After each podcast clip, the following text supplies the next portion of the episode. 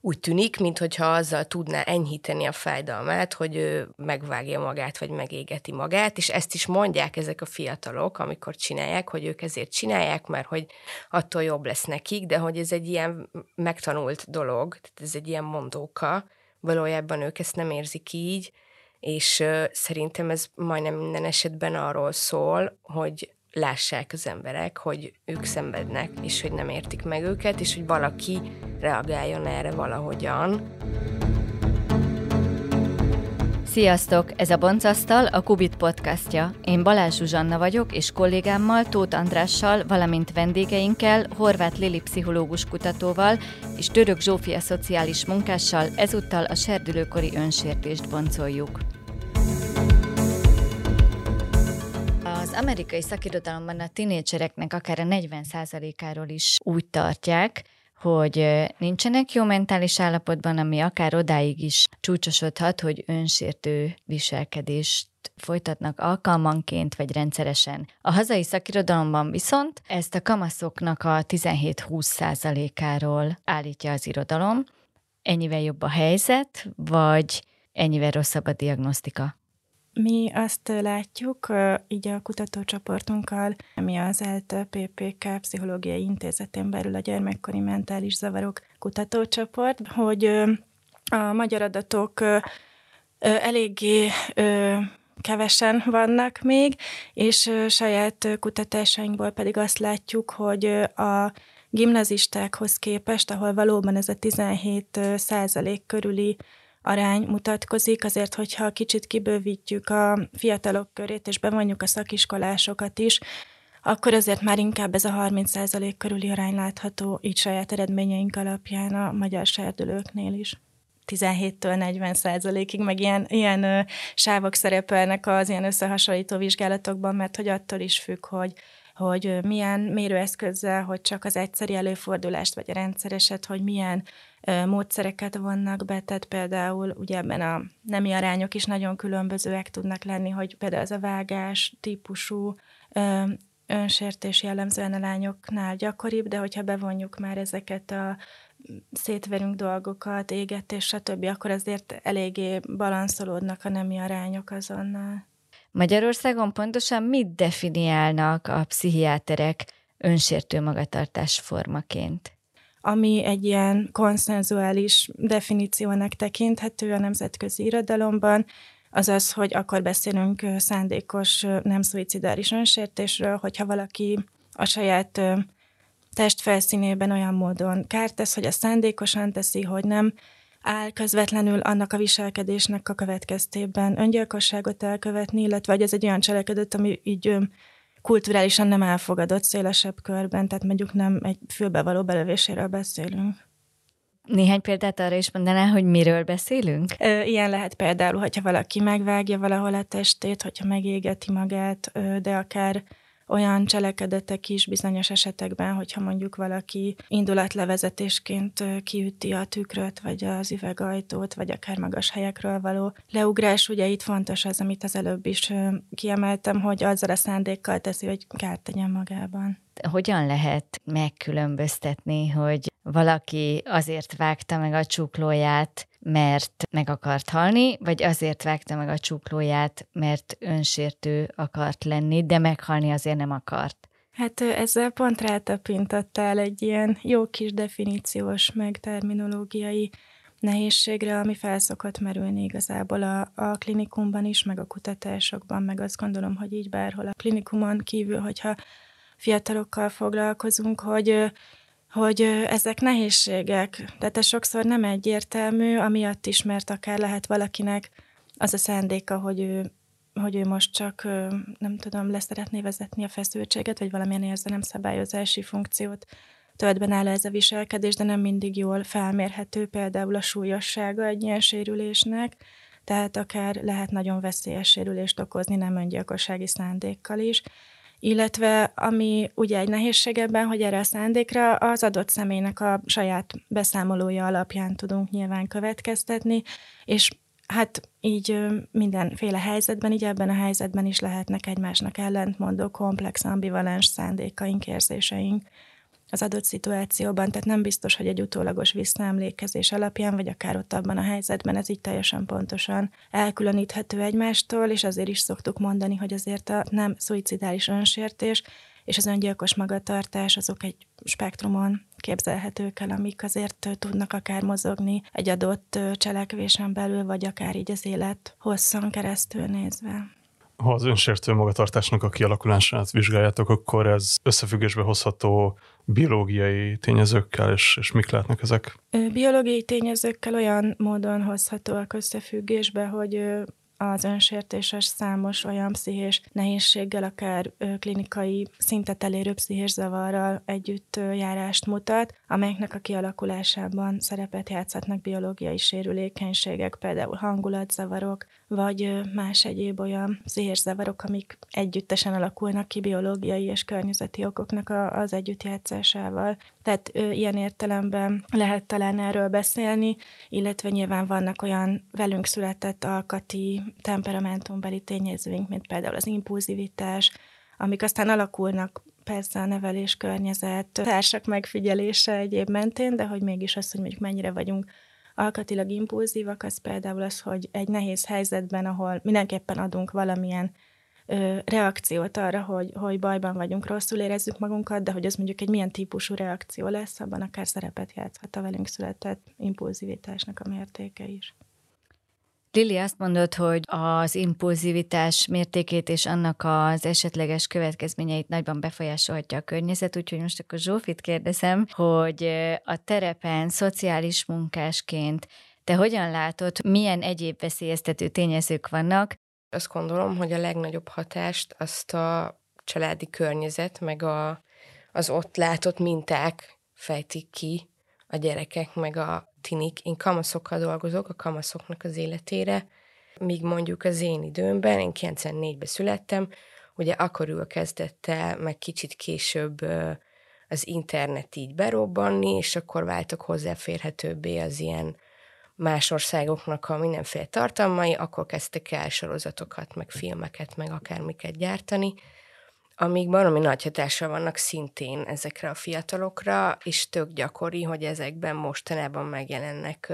önsértő magatartások, tehát hogy mondjuk a kamasz szereplő úgy tűnik, mintha azzal tudná enyhíteni a fájdalmát, hogy ő megvágja magát, vagy megégeti magát, és ezt is mondják ezek a fiatalok, amikor csinálják, hogy ők ezért csinálják, mert hogy attól jobb lesz nekik, de hogy ez egy ilyen megtanult dolog, tehát ez egy ilyen mondóka, valójában ők ezt nem érzik így, és szerintem ez majdnem minden esetben arról szól, hogy lássák az emberek, hogy ők szenvednek, és hogy nem értik meg őket, és hogy valaki reagáljon erre valahogyan. Szerintem az megkülönböztethető egyébként, hogy vannak olyan, hogyha az ilyen vagdosásról, meg égetésről, meg egyéb ilyen saját testkárosításról beszélünk, amik direkt ilyen nagyon látható helyeken vannak, és vannak olyanok, amiket meg eldugnak, és inkább az szerintem, de én nem, tehát hogy nem határoznám ezt meg, hogy ez komolyabb, de hogy azt gondolom, hogy az az, ami inkább ilyen ö, komolyabb, nem tudom, hogy Tehát, hogy, hogy a, ezt. Úgy, érted, hogy az inkább hat szuicid irányba? Igen, igen, igen, úgy értem, de ezt nem tudom bizonyítani, szóval ez csak egy gondolatom. És, és akkor, amit még látok, hogy ahogy kezdenek el kamaszodni, ami szerintem ilyen 11-re tolódik, tehát akkor ilyen kis kamaszok már, ilyen 11 12-13 éves korba jön be ez, hogy kezdik el vagdosni magukat. Szerintem elég gyakori egyébként. Én nem tudom, hogy hogy mérik ezt egyáltalán, mert hogy gondolom ez ilyen önbevallásos, meg a család elmondja, vagy szakemberek, vagy nem tudom. De hogy, hogy akkor nagyon gyakori, és szerintem ezt egymástól is átveszik, Szóval, hogy a kortársok is nagy hatással vannak erre az egész dologra, és a másik pedig az a fajta önsértés, ami ilyen ö, indulati, az meg arról szól szerintem, hogy egyszerűen nincsenek eszközeik arra, hogy kezeljék, hogyha dühösek, hogyha szoronganak,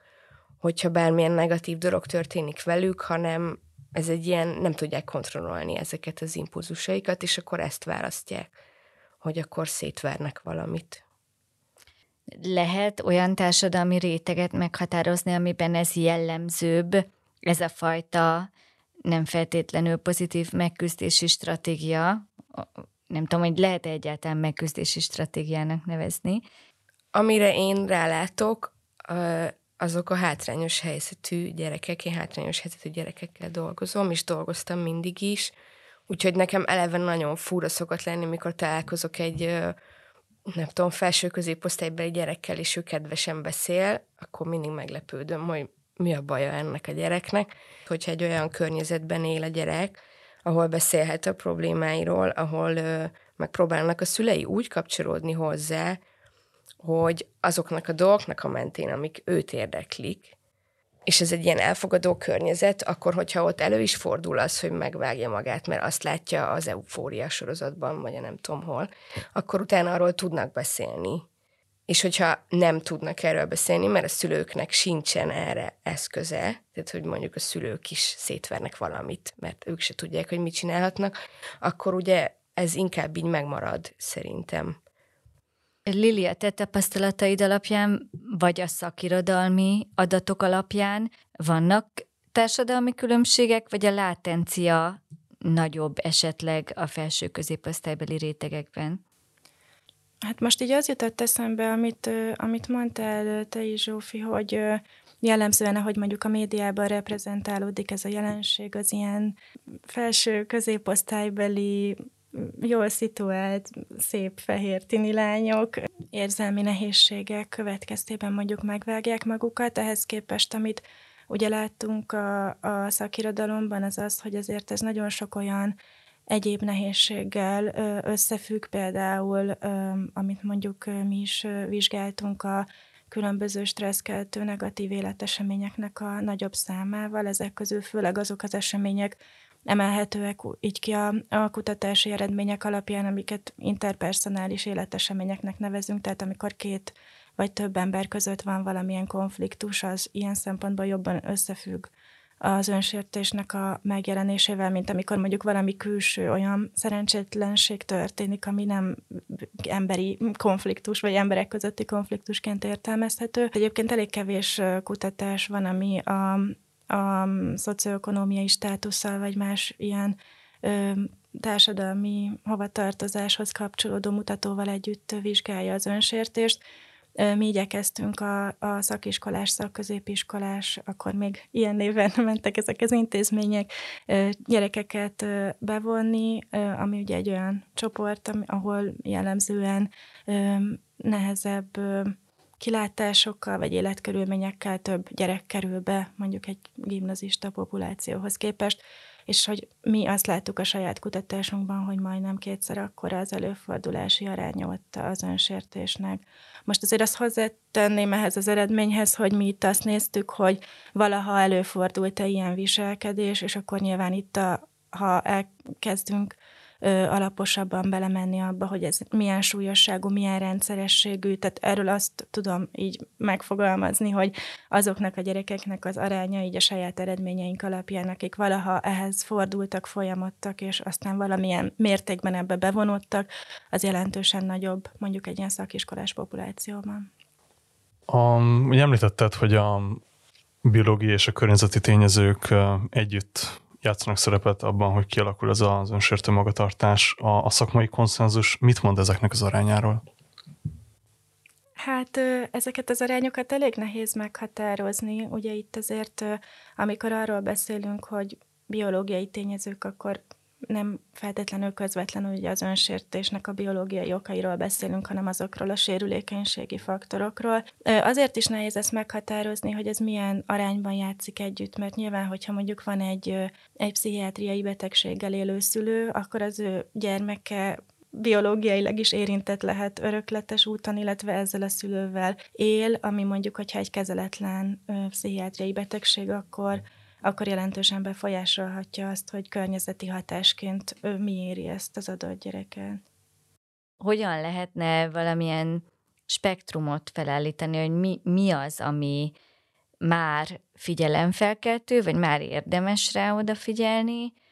és meddig terjed? Szerintem nem érdemes ilyen spektrumot felállítani, mert ez félreviheti azt, hogy a, hogy a szülők esetleg mit vesznek komolyan, És hogyha valaki tövig rágja a körmét, és rágja a bőrét, akkor az azt jelenti, hogy van valami szorongás benne. És ennek ugye a további lépcsői lehetnek az, hogy akkor meg is vágja magát, vagy megégeti magát, vagy a haját tépi, vagy a szája belsét rágja, egy csomó ilyen dolog van, és szerintem mindegyiket tök komolyan kell venni.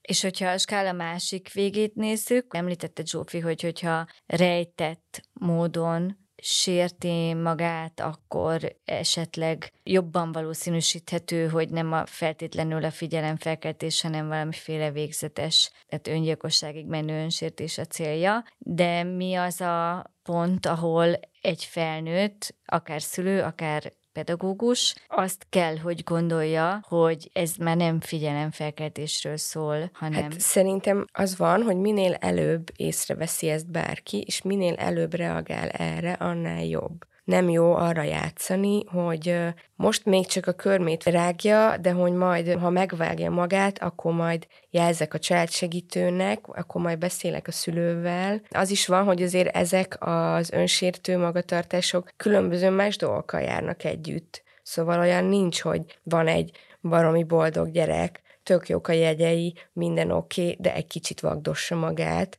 hanem ott vannak egyéb tünetek is, amik arra utalnak, hogy ez a gyerek nincs jól, és segítségre van szüksége, és hogy tök jó, hogyha mondjuk észrevesz egy ilyet egy pedagógus az iskolában, vagy egy szülő, akkor a leghamarabbi ponton valamit kezd ezzel. Az iskolai konfliktusok, az iskolán kívüli konfliktusok kortársakkal, vagy a családon belül a rossz jegyek, a hiányzások, a zavartnak tűnés, vagy az elhanyagoltság, ezek mind társuló dolgok lehetnek.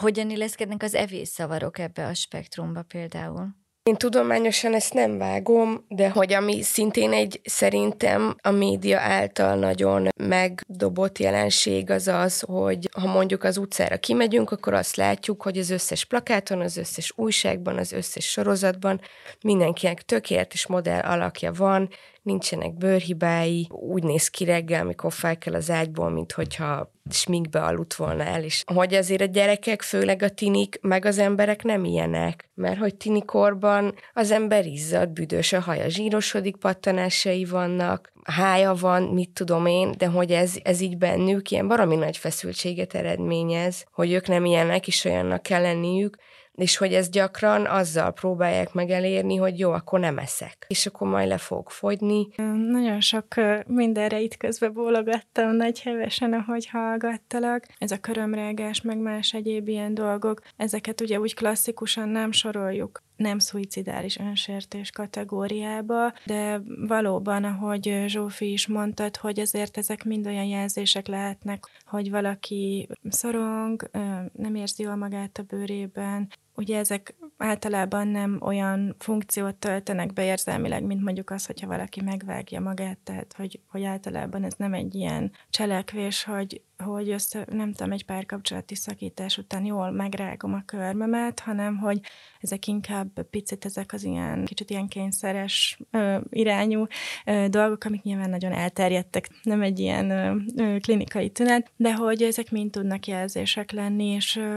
én nagyon aláhúznám én is a saját oldalamról, abból, amit Zsófi mondta, hogy nem lehet meghatározni feltétlenül egy ilyen alsó küszöböt, hogy mikor érdemes szakemberhez fordulni, és ez, ami így gyakran elhangzik, hogy ez figyelemfelkeltés, vagy, vagy hogy csak szeretné, hogy ráfigyeljenek, hogy ez nagyon jó, hogyha ezt így szoktuk mondani, ez nagyon jó, ha valaki figyelemfelkeltő dolgokat csinál, hogyha bajban van és rosszul érzi magát szerencsétlen dolog, hogyha ehhez neki olyan eszközökhöz kell nyúlni, amik veszélyesek, fájdalmasak, akár stigmatizálóak lehetnek, de hogyha ezt a környezet észre tudja venni, és ez eléri azt a küszöböt, hogy ő segítséget tud kapni, akkor elindulhat egy olyan folyamat, amiben el tud kezdeni foglalkozni azzal, hogy mi áll ennek a hátterében, illetve meg tud tanulni olyan megküzdési módokat, meg eszközöket, amivel addig is, amíg nem tud csökkenni ez a feszültség, vagy ez a nehéz helyzet, más eszközökkel tud megküzdeni vele. Az evészavarok elhelyezhetők egyébként ezen a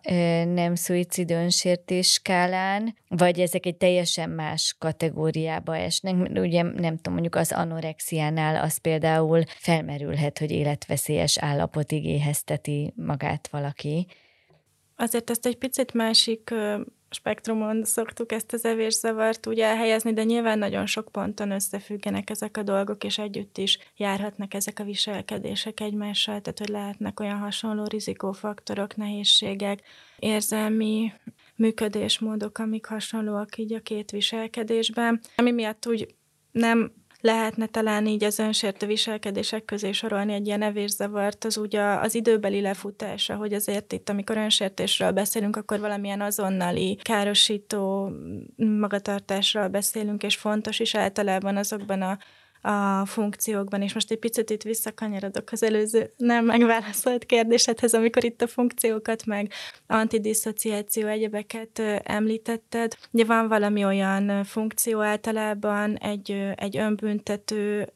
funkció, egy, egy érzelemszabályozás, vagy akár ez, amit ilyen antidiszociációnak, vagy antiszuicid funkciónak szoktak nevezni, ahol egyszerűen arról van szó, hogy azért csinálja valaki ezt a viselkedést, hogy a totális szétesést elkerülje. Tehát ez egy olyan intenzív fizikai élmény, ami a realitásba le tudja földelni, még akkor is, hogyha ez egy nagyon, tehát pont a fájdalommal, azzal, hogy a, a, az én határok, a testi határok egyértelműek, hogy ahol fáj, ott van az én testemnek a határa, és ez az élmény kicsit így vissza tudja rántani, akár egy ilyen szétesésből, vagy akár, vagy akár a, a elkerülhető azt, hogy így a a öngyilkosság felé erőteljesen elmozduljon, mert hogy van egy ilyen visszacsatolás, hogy, hogy ez fáj, ez vérzik, ezt most így, így kizökkent ebből a folyamatból. Tehát ilyen szempontból azért az evészavarok eléggé más, hogy működnek, ugyanakkor sok olyan dolog van, mint például a, a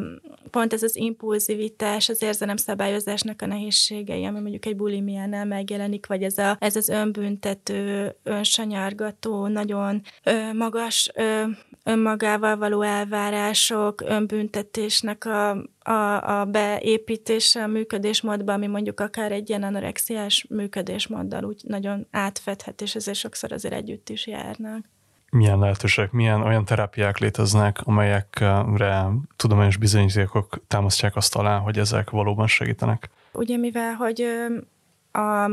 az ön, ez a nem szuicidális önsértés, ez nem egy önálló diagnózis, bár fölmerül jelenleg a DSM nevű kézikönyvben, ahol ugye pszichés zavarokat, pszichiátriai betegségeket gyűjtik össze a nemzetközi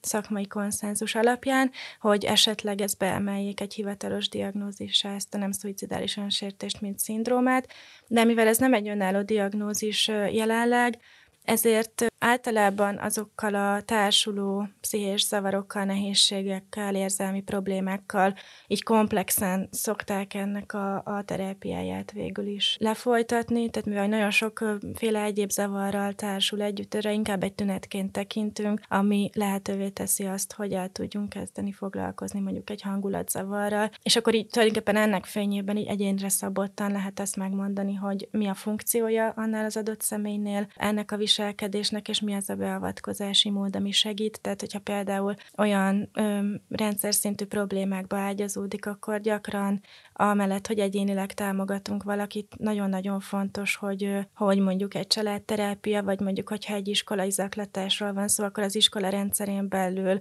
legyen egy olyan rendszer szintű beavatkozás, ami nem feltétlenül annak az adott személynek az egyéni kétszemélyes terápiájában tud megoldódni, hanem egyszerűen van egy olyan élethelyzet, amik benne van. Rossz lesz neki, mert rossz ez a helyzet, elhanyagoló, bántalmazó, elviselhetetlen, és hogy ilyenkor nagyon fontos, hogy azért nem csak az egyéni belső ö, pszichés nehézségeinken kell dolgozni, hanem ha egy helyzet objektíve veszélyes, akkor ezt meg kell változtatni ahhoz, hogy ez a személy jobban tudjon lenni.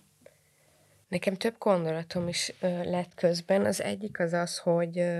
hogy szerintem ez soha nem emelhető ki a környezetéből, főleg nem gyerekeknél, mert hogy a gyerekeknél ugye az történik, hogy elkezdik másolni a, a szüleiket, ugye először a szüleikkel töltenek időt, aztán kerülnek ilyen tágabb szocializációs közegekbe, mint a esetleg bölcsöde, óvoda, iskola, és hogy, de hogy mindig is a családi környezetük lesz rájuk a legnagyobb hatással. És ezt érthetjük az alatt, hogy lehet, hogy van egy háromfős család, lehet, hogy van egy húsz testvéres család, de hogy mindig is az lesz, és hogy, hogy szerintem nagyon elterjedt, ez egy másik gondolat, már egy ideje az, hogy a különböző, úgy mondják, magatartás zavarokkal küzdő gyerekek kapnak mindenféle diagnózisokat hiperaktív, sajátos nevelési igényű, és hogy ezt így rányomják a gyerekekre,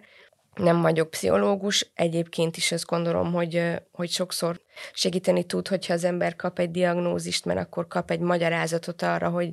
jó, akkor ezzel kell foglalkozni, vagy ez lehet az, de alapvetően meg nagyon stigmatizáló, és azt eredményezi, hogy a környezet ezért annak a számlájára fogja írni, hogy jó, azért csinálja ezt a Józsi, mert ADHD, és hát mit várhatunk tőle. Szerintem tök jó, hogyha vannak olyan pszichológusok a, az iskolá, iskolákban, meg a családsegítőkben, meg egyébként elérhető ingyen, vagy ilyen anyagi helyzethez kötötten megfizethető pszichológusok, ahova elmehet a gyerek, és ahova elmehet a család is, tehát hogy családterápia is lehet, vagy a szülőkkel elmegy együtt, mert az, hogy csak a gyereket kezeli valaki, vagy beszélget vele, nem parentifikálhatunk egy 13 éves gyereket, hogy értsd meg, hogy az anyukád azért mondja azt, hogy bárcsak ne születtél volna meg, mert hogy neki is nagyon nehéz volt, és legalább nem üt meg, mert hogy, ezt nem, mert hogy ő csak egy gyerek. Hát illetve ez oda is kapcsolódik, hogy hogyha mondjuk iskolai zaklatás miatti szorongás és más megküzdési mód nem ismerése vezet el odáig, hogy egy eh, gyerek mondjuk falcolni fog. Attól, hogy ő kap egy valamilyen fajta terápiát,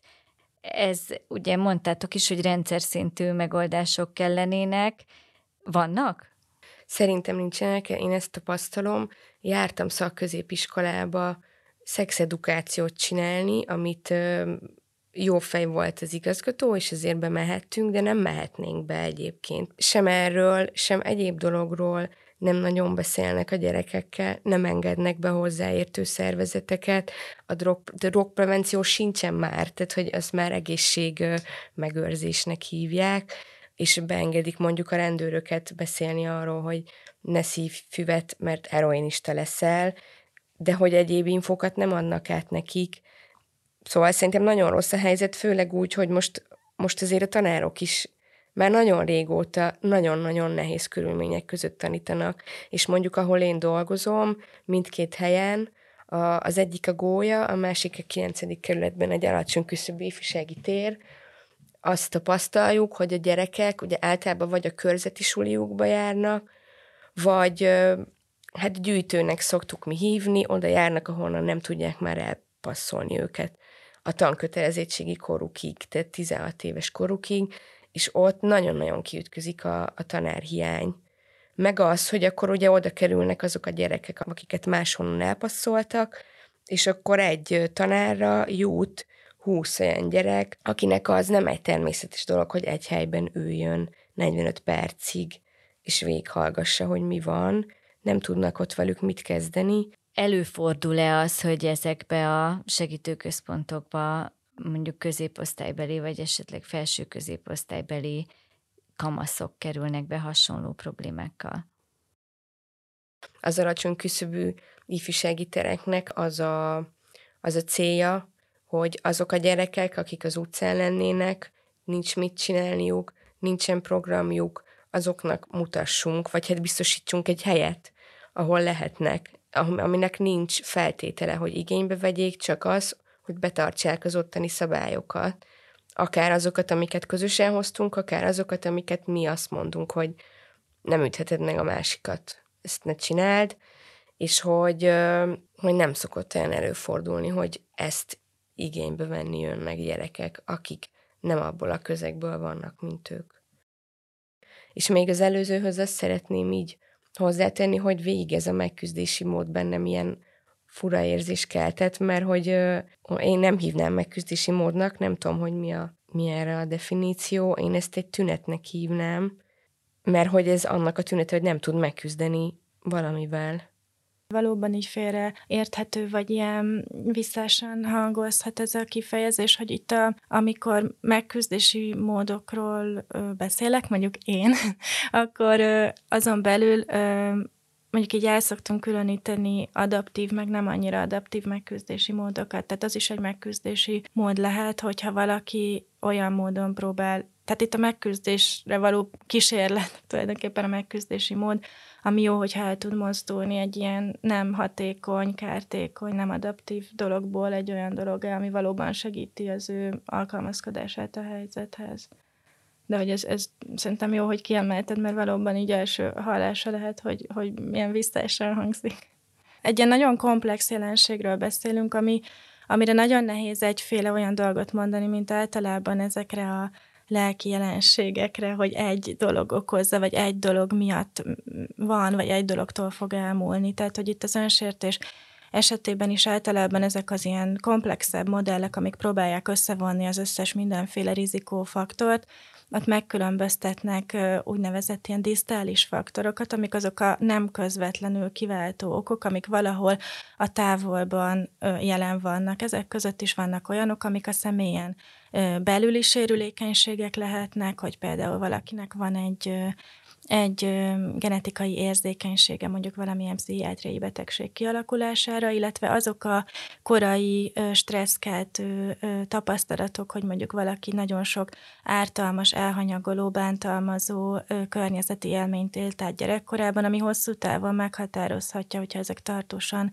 jelen vannak, az, hogy ő hogyan fog, tehát a, a, a stressz válasz a későbbiekben hogyan fog az ő szervezetében történni, és lehet egy ilyen fokozott érzékenység onnantól kezdve arra, hogy a stresszre reagálunk. Ö, és akkor ezek között is ugye vannak, tehát ezek a milyen velünk született, meg a velünk történő korai élmények, és, és közvetlenül is vannak olyan rizikófaktorok, amik aktivizálhatják abban az adott helyzetben azt, hogy a különböző fokozott stresszérzékenységgel hogyan fogunk abban az adott helyzetben reagálni, ahol bejön ez a sok-sok minden, amiről itt beszélünk, hogy mit lát az adott gyerek a környezetében, hogy hogy, hogy ez valamilyen mm, személyközi hatást ki tud-e váltani, hogy mennyire hatékonyan éli meg ilyen pozitív megerősítés, amit ugye nem azért hívunk pozitívnak, mert hogy jó dolog, hanem azért, mert hogy valami, tehát a magának a hatásmechanizmusnak a következtében, hogy mondjuk megerősítő lehet az is, hogy ő megcsinálja ezt a cselekedetet, és valóban megéli azt, hogy a feszültsége csökken, tehát hogy az önmagában ugye megerősít egy viselkedést. És sok minden más egyéb ilyen dolgot beszoktak vonni ezekbe a ilyen elméleti modellekbe, amik között olyan egyszerű dolgok is vannak, mint hogy például milyen eszköz hozzáférhető abban az adott helyzetben. Tehát, hogy amit látunk, hogy akár az, hogy mondjuk a szerhasználathoz, vagy bármilyen más ilyen nem adaptív megküzdéshez képest milyen magas mondjuk zárt intézményekben az önsértésnek az aránya, annak nyilván vannak olyan pragmatikus okai is, hogy mi az, ami elérhető a feszültséglevezetésre, vagy az érzelem szabályozásra. Zsófit, szóba hoztad már az internetnek és a közösség médiának a, a hatásait. Jonathan Haidt, amerikai szociálpszichológus, talán a, a legismertebb proponense annak a hipotézisnek, hogy amit az Egyesült Államokban, illetve Angliában fiatalok között a depresszió, szorongás és az önsértés rátáknak a, a 2010 utáni növekedésében meg lehet figyelni, az a közösségi médiának a, a hatásához lehet közvetlenül kapcsolható. Mennyire elfogadott nézet ez most? Én azt látom, hogy nagy hatással van erre nagyon. És nem csak a fiataloknál, hanem nálunk is, a felnőtteknél is, mindenhol. És vannak különbségek a különböző közösségi médiumok között? Azt figyelem meg, és azt figyelik meg a, a szakember ismerőseim, vagy barátaim, hogy, hogy a TikTok és az egyéb ilyen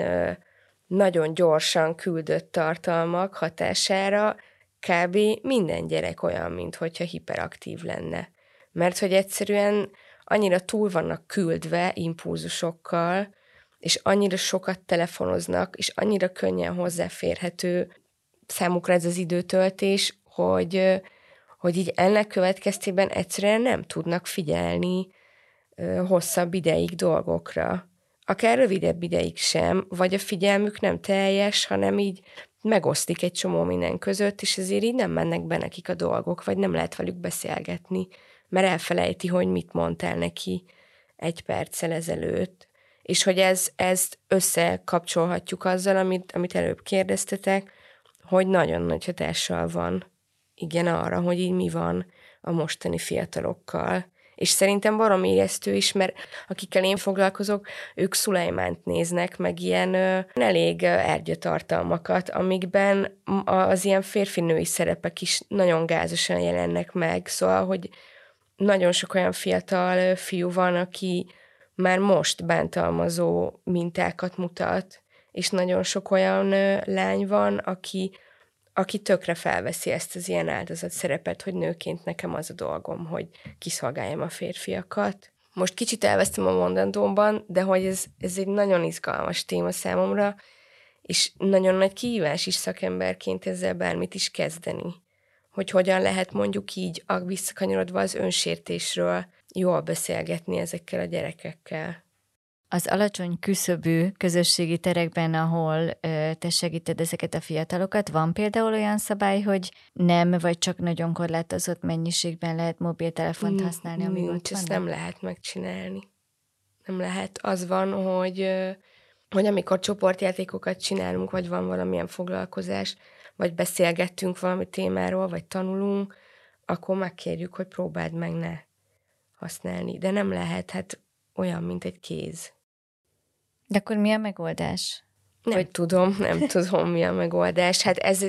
amit én látok, az ugyanaz, amiről eddig beszéltem, hogy a családban lehet ezzel valamit kezdeni. Hogy nem csináljuk azt, hogy a négy éves gyereknek már az okos telefonon mutatjuk a nem tudom milyen ö, sorozatot, és betesszük a babakocsiba, és akkor ez a programja. Ami érthető is, mert hogy, hogy ez egy olyan családban fordulhat elő, máshol is előfordulhat, de ahol így nincs idő ezzel foglalkozni, mert hogy folyamatosan történik valami, vagy nincs kaja, vagy nincs munka, vagy családi krízis van, vagy akármi, de hogy emiatt alakul ki ez. És hogy ott is lehet szerintem elsősorban mondjuk szabályokat hozni, hogy figyelj, Kriszti, nem tudom, nyolc után már nem telefonozhatsz. Az elmúlt éveinket egy, ugye egy elég rendkívüli helyzetben éltük át a, a Covid járvány, illetve a, a Covid miatti lezárások miatt és nagyon sok aggodalmunkat fogalmazták meg, hogy, hogy ezek a Covid-dal járó korlátozások a, aláshatják a fiataloknak a mentális egészséget. Tehát valóban azt látjuk el, hogy ez megtörtént, és,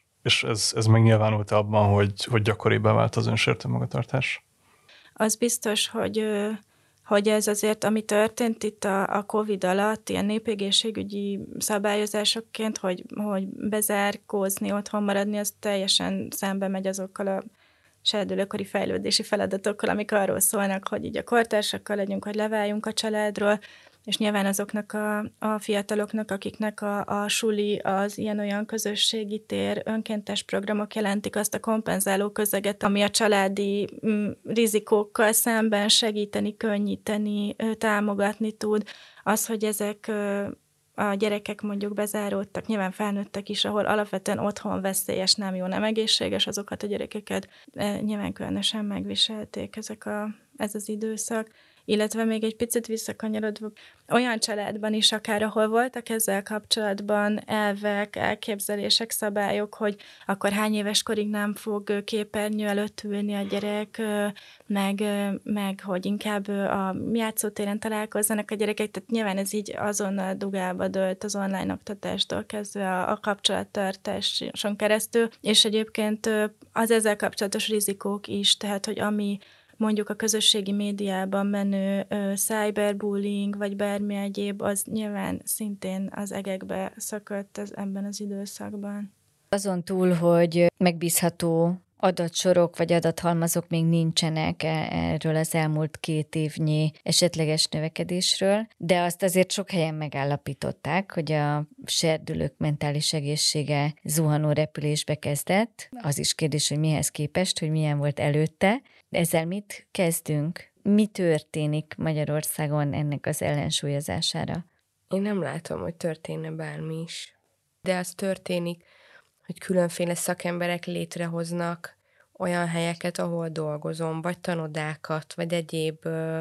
fiatalok számára nyitott és programokkal teli helyeket, de hogy rendszer szinten nem történik semmi szerintem.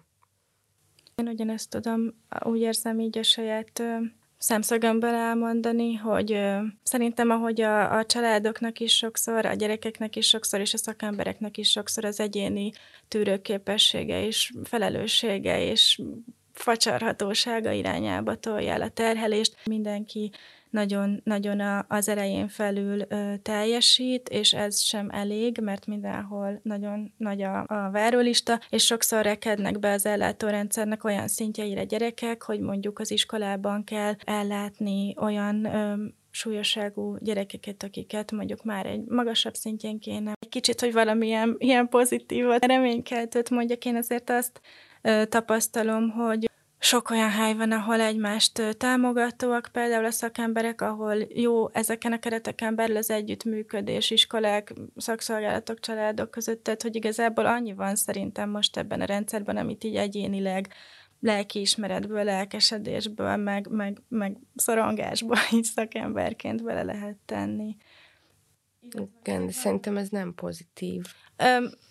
igen, tehát, hogy pozitívként azt tudom mondani, hogy ha szerintem, hogyha valaki eljut valamilyen ilyen ellátó rendszerhelyre, akkor még mindig nagyon sok olyan helyzettel találkozhat, ahol, ahol nagyon fontos az adott szakembernek az, hogy segítsen, hogy nagyon igyekeznek együtt dolgozni sokszor ezek a rendszerek, és hogy ilyen szempontból én azért továbbra is azt tudom így mondani, hogy akinek ö, nehézségei vannak, úgy érzi, hogy veszélyben van, vagy azt látja, hogy valaki más veszélyben van, mindenképpen érdemes megpróbálni elindulni, és, és segítséget kérni az iskolapszichológusnál, a szakszolgálatban, a gyermekpszichiátriai járóbetegrendelésem, mert hogy lehet, hogy ezek az utak most nagyon nehéznek tűnnek, hogy eljutni odáig, meg várólista, meg egyebek, de hogy közben meg nagyon ö, nagy igyekezet van szerintem így az ellátórendszernek a személyi, vagy egyéni, vagy ö, munkacsoport szintjén megjelenő oldalán arra, hogy segítséget tudjunk nyújtani a gyerekeknek. Ez azért kicsit esetlegesnek tűnik ö,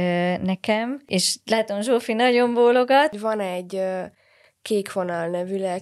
telefon, amit hívhatnak ezek a gyerekek, ingyenes, anonim. Felnőtteknek is vannak egyébként ilyenek. Van plakátjuk is nekik, amiket WC-kbe szoktak kitenni ilyen különféle helyeken, ahol megfordulnak a gyerekek, pont azért, hogy így biztonságban megnézhessék, vagy felhívhassák, vagy felírhassák a számukat. Én annyira nem tudok erre alternatívákat mondani, hanem azt gondolom, hogy rendszer szinten meg kell változtatni dolgokat és akkor talán majd a következő utáni generációval történik valami. Mert hogy igen, én is találkozom, meg találkoztam a munkám során olyan szakemberekkel, akiket Lili mondott, akik tényleg maximálisan a mínuszból hoznak vissza energiákat arra, hogy még ezzel az egy dologgal kezdjenek valamit, de szerintem egyre kevesebb ilyen ember van. És nagyon sok esetben egyébként az is egy dilemma, hogy, hogy mondjuk a család, vagy a gyerekvédelmi rendszerben hol és mikor éri meg jelezni, hogy fognak-e foglalkozni ezzel a problémával, tudnak-e ezzel foglalkozni. Lesz ebből olyan döntés, amíg valakit otthon vernek, am- amikor ez, ez változhat bármit is, hogy fog-e egyáltalán változni. Úgyhogy én, én nem vagyok ilyen derülátó. Minden nap találkozok egy új kamasszal, aki mondjuk pont most ez volt kedden, egy lány elhozta az egyik barátját vidékről, és akkor fölmentünk a teraszra cigizni, felhúzta az inguját, és akkor láttam, hogy ott vannak a cigi égetés foltok, és akkor már az futott át az agyamon, hogy ja, hát amúgy nem is meglepő. Szóval, hogy most itt van még egy ember, akivel találkozok, akivel szintén ez történik. És hogy ez baromi sokan nagyon szarul vannak szerintem a fiatalok közül serdülőkorban normál esetben is sok krízist érhetünk át, kilengések vannak érzelmileg, és hogy hol van az, ahol viszont ez már nem ebbe a normál serdülőkori nehézségekbe sorolható, hanem szükség lenne arra, hogy felnőttet bevonjunk, hogy szakembert bevonjunk. Nyilván egy öngyilkossági krízis, ez egy ilyen helyzet, hogy akármit is gondolunk az ellátórendszerről, ha valaki egy ilyen krízis helyzetben van, azt el fogják látni, tehát hogy ezt most is ellátják, és hogy azt szerintem azért ilyen szempontból ez nagyon-nagyon fontos kiemelni, hogy akármilyen sok nehézséggel is küzd minden szintjén ez a rendszer, hogyha ha krízis van, ha, ha veszélyben van valaki, akkor mindenképpen segítséget kell kérni, és azért van segítség szerintem nagyon sok pontján a rendszernek. Az, hogy ez, ez folyamatosan egyre kevesebb, egyre feszítőbb és egyre nehezebb hozzáférni, az tény, de hogy ettől függetlenül szerintem az fontos, hogy mondjuk az én fejemben nem az így a végkicsengése ennek a gondolatmátnak, hogy akkor nem érdemes segítséget kérni.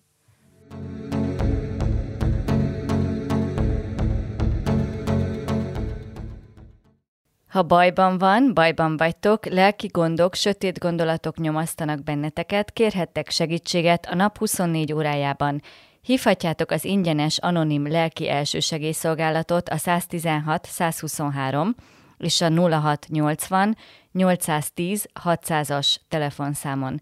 Ez volt már a Boncasztal, köszönjük a figyelmeteket, iratkozzatok fel a Kubit podcast csatornájára a kedvenc podcast alkalmazásotok segítségével. Sziasztok!